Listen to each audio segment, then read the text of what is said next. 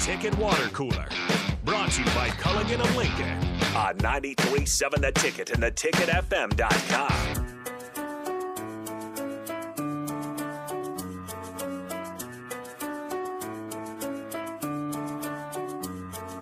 We're back here on the Ticket Water Cooler, and we are helping you guys get ready for Big Ten Media Days by previewing a team each day as we get closer.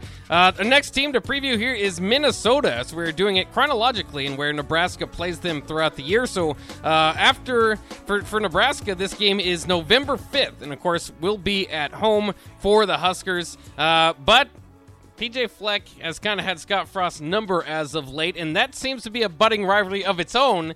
As uh, the sloganeering comment, I think at was that last year's Big Ten Media Days uh, for Scott Frost was kind of saying that they don't need the sloganeering to get their uh, their team motivated. Uh, of course, PJ Fleck, well known for that sort of stuff. And then after PJ Fleck. Uh, in Minnesota beat Nebraska last year, PJ Fleck called it culture versus skill. He thought that his culture uh, was ultimately what led Minnesota to getting that win over Nebraska. And uh, I guess give a tip of the cap for Nebraska's skill. But uh, there you have it, and, and they've done pretty well. Nine and four last season, as I mentioned. Um, dropped uh, a game six to fourteen to Illinois that they probably went back. Uh, lost by five to Iowa. The real ugly one, of course, was Bowling Green in the non-con. Uh, in the season opening loss, forty-five to thirty-one to Ohio State, was actually probably a good look for Minnesota's program, but unfortunately they lost all Big Ten back Mo Ibrahim in that game. Uh, now it is uh, positive for them, I suppose, because Mo Ibrahim is returning uh, for Minnesota. But maybe more importantly, they're getting back their offensive coordinator from a few years ago when Tanner Morgan was slinging the ball all over the yard. Kirk Ciarrocca is back with his RPO uh, game, I mean, quick slant scheme, uh, which led the Minnesota Historic 2019 offense. Uh, he'll try to bring back a passing game that was grounded last season, 118th in the nation in passing yardage. Um, it's kind of funny because Minnesota is a pretty good example of this when you look at their offense to defensive numbers. There's a lot of teams you'll notice that I'm going over that are top 10 in defense, and then the, the offenses that they're going up against are like 118th, 125th. So the defenses can be smothering at times, and certainly uh, that hurt uh, Minnesota's offense. So they're looking to get that going. Um, they're led by the Encore Four, which is what PJ Fleck has called them a couple sixth year players. Tanner Morgan, who's 27 and 12 as a starter. Been Mo Ibrahim. That's all, yeah, they've been, literally all these guys forever. have been here forever. Mo Ibrahim's back for a sixth year. Chris Autman-Bell is back for Sixth year, and center John Michael Schmitz is back. Now, he's the lone returning starter on that offensive line that they were so well known for, um, but he will be up for the Remington, so at least they have him to build around. Um, unfortunately for this team that's all you know kind of known for uh, at least last year's team kind of got into that big ten west big bodies on the defensive line big bodies on the offensive line. Both lines basically need to be completely reshuffled. They all graduated and moved on. Um, but they do have a guy that uh, might be interesting for, for some nebraska fans. They once recruited chuck Filiaga. Uh, he ended up going to michigan now at minnesota. Uh, and uh, they are not slowing down on the beef. All projected starters are six six plus and over 308 pounds Oh my gosh. so they're still staying with uh, what they recruited to and what we saw last Stick year. with what works. Just going to be some different names there. Yeah. Uh, Trey Potts returns from injury. Of course, he got hurt as well. It was a lot of running backs getting hurt last season. Uh, and also Brevyn Spann-Ford, a six-seven tight end, uh, could be you know up there for tight end of the year in the Big Ten. There's some good ones. Maybe Sam LaPorta's got that locked down, but he's pretty solid at tight end.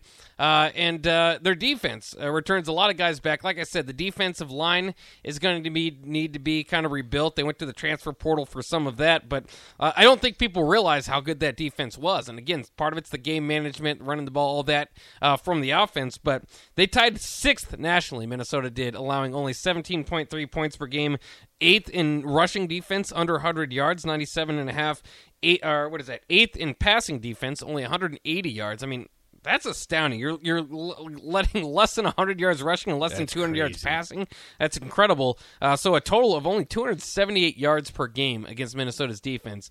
Again, ball control, you know, time of possession, all that kind of factors into that. But that's uh that's one heck of a way to do it there. And they were able to keep their defensive coordinator Joe Rossi, who got some uh, interest obviously after putting up those numbers, but he was able to stick around. Um, and uh, we'll kind of see what happens. Uh, they've got uh, guys that uh, that that you know they've added. When I mentioned the transfer portal, they've added guys like you know from Clemson, uh, which they've had, uh, con- or ex- excuse me, they've had um, success doing that before. So they went back to that well. They got another guy from Vanderbilt, so um, they're going to work on that defensive line getting a little bit bigger. Of course, lost Boye Mafe, uh, the edge rusher who really kind of rose up the draft boards in the post in his post Minnesota career, um, but was always kind of something you had to look out for there. Uh, Mariano Sori-Marin probably leads the defense here as he led the team uh, or had 85 tackles last year. Might have two of the best safeties in the country. Uh, also have a freshman All American Justin Walley in that secondary. So uh, the secondary looks pretty good uh, to go there. Uh, their kicker Matthew Trickett was 17 of 25 has a bit of a leg, uh, as, he, as was shown in the spring game, which they eventually came down to 52 yard field goals. What's going to win? They just said, yeah, it's tied. Let's have a field goal off, nice. which I think is awesome. Uh, their punting game isn't, isn't too great, and their kick returning game is awful. 118th in the nation there.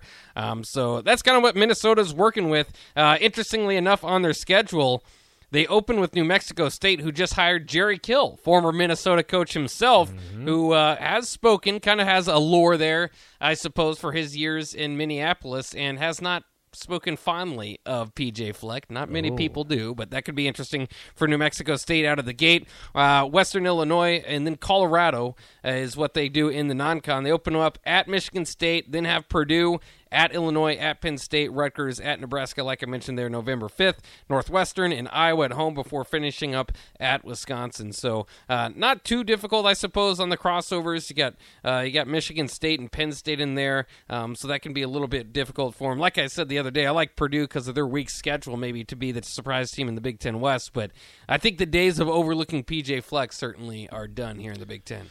He's a good coach. It's a well coached team. It's a good team obviously it sounds like ground and pound is probably going to be their their bread and butter again this season. I and and Gus brings up that starts the gauntlet to end the season. I, w- I would probably agree with that. I think Minnesota, when you look at the Big Ten and the Big Ten West, I would say they're probably about in line with Nebraska like I, I wouldn't chalk this up on the schedule as a loss, but I certainly wouldn't chalk it up as a win. You know, I mean, it's oh, yeah. a toss-up game. There are a couple games on the schedule. I'm like, okay, that's probably going to be a loss, and there's a couple on the schedule that this has to be a win. In the grand scheme of things, if Nebraska loses to Minnesota, this isn't what's going to do Scott Frost in. It, it's it what it comes be, down to. It could be the start of it though, because it could be the start of it, stretch, but that alone isn't going to. Right, because there's enough respect there. At the same time, at some point you got to start beating these Big Ten West teams, right? I mean, you're 0 and 4 against uh, Paul Chryst and, and Kirk Ferentz. I think they're yeah. one. He's one and three now against PJ Fleck. Um, so again, it, you got to kind of do this this dance, and that's why some people say six or seven wins might be not be enough because you're, you're losing to the teams you're playing year in and year out again in the Big Ten West, and that keeps adding up. Um, you know, maybe beating Georgia Southern and, and, and maybe getting past Illinois or somebody in Northwestern, Indiana. That might not, you know, that might not be enough. To start, yeah, it's a start. To start, it, it, that's just part of the fascinating discussion this year is what is enough and uh, I'm not sure if that would be a, a, victory over Minnesota. Like while a loss wouldn't, uh, like you said, because they're at that respect level, hurt all that much. As long as you can win maybe one or two of those uh, after that, uh, a win against Minnesota would prop you up. I mean, as expected. I mean, who knows? You never know from year to year in, in college football. If they go five and seven, it's not going to do you much good. But um, I think it would. I mean, I think it, it, it, would show progress that you finally are taking down one of your Big Ten West foes that you've had trouble with. Still, at the end of the day, though, Wisconsin and Iowa have to be the ones circled on the schedule. Oh yeah, much rather have those. And I'm interested. A lot of people throw Minnesota if they go to the pod system down the line as that third rival that you play year in and year out. Um, I hope that's the case because you might get stuck with Northwestern or Illinois or something. Uh, I think this Minnesota rivalry is heating up, so it's pretty yeah. cool. Uh, we'll take a quick break here on the ticket. We'll be right back with on the block. Nate will stick in. Strick will join us around 5:25. We'll do that next year on a Thirsty Thursday on 93.7 The Ticket.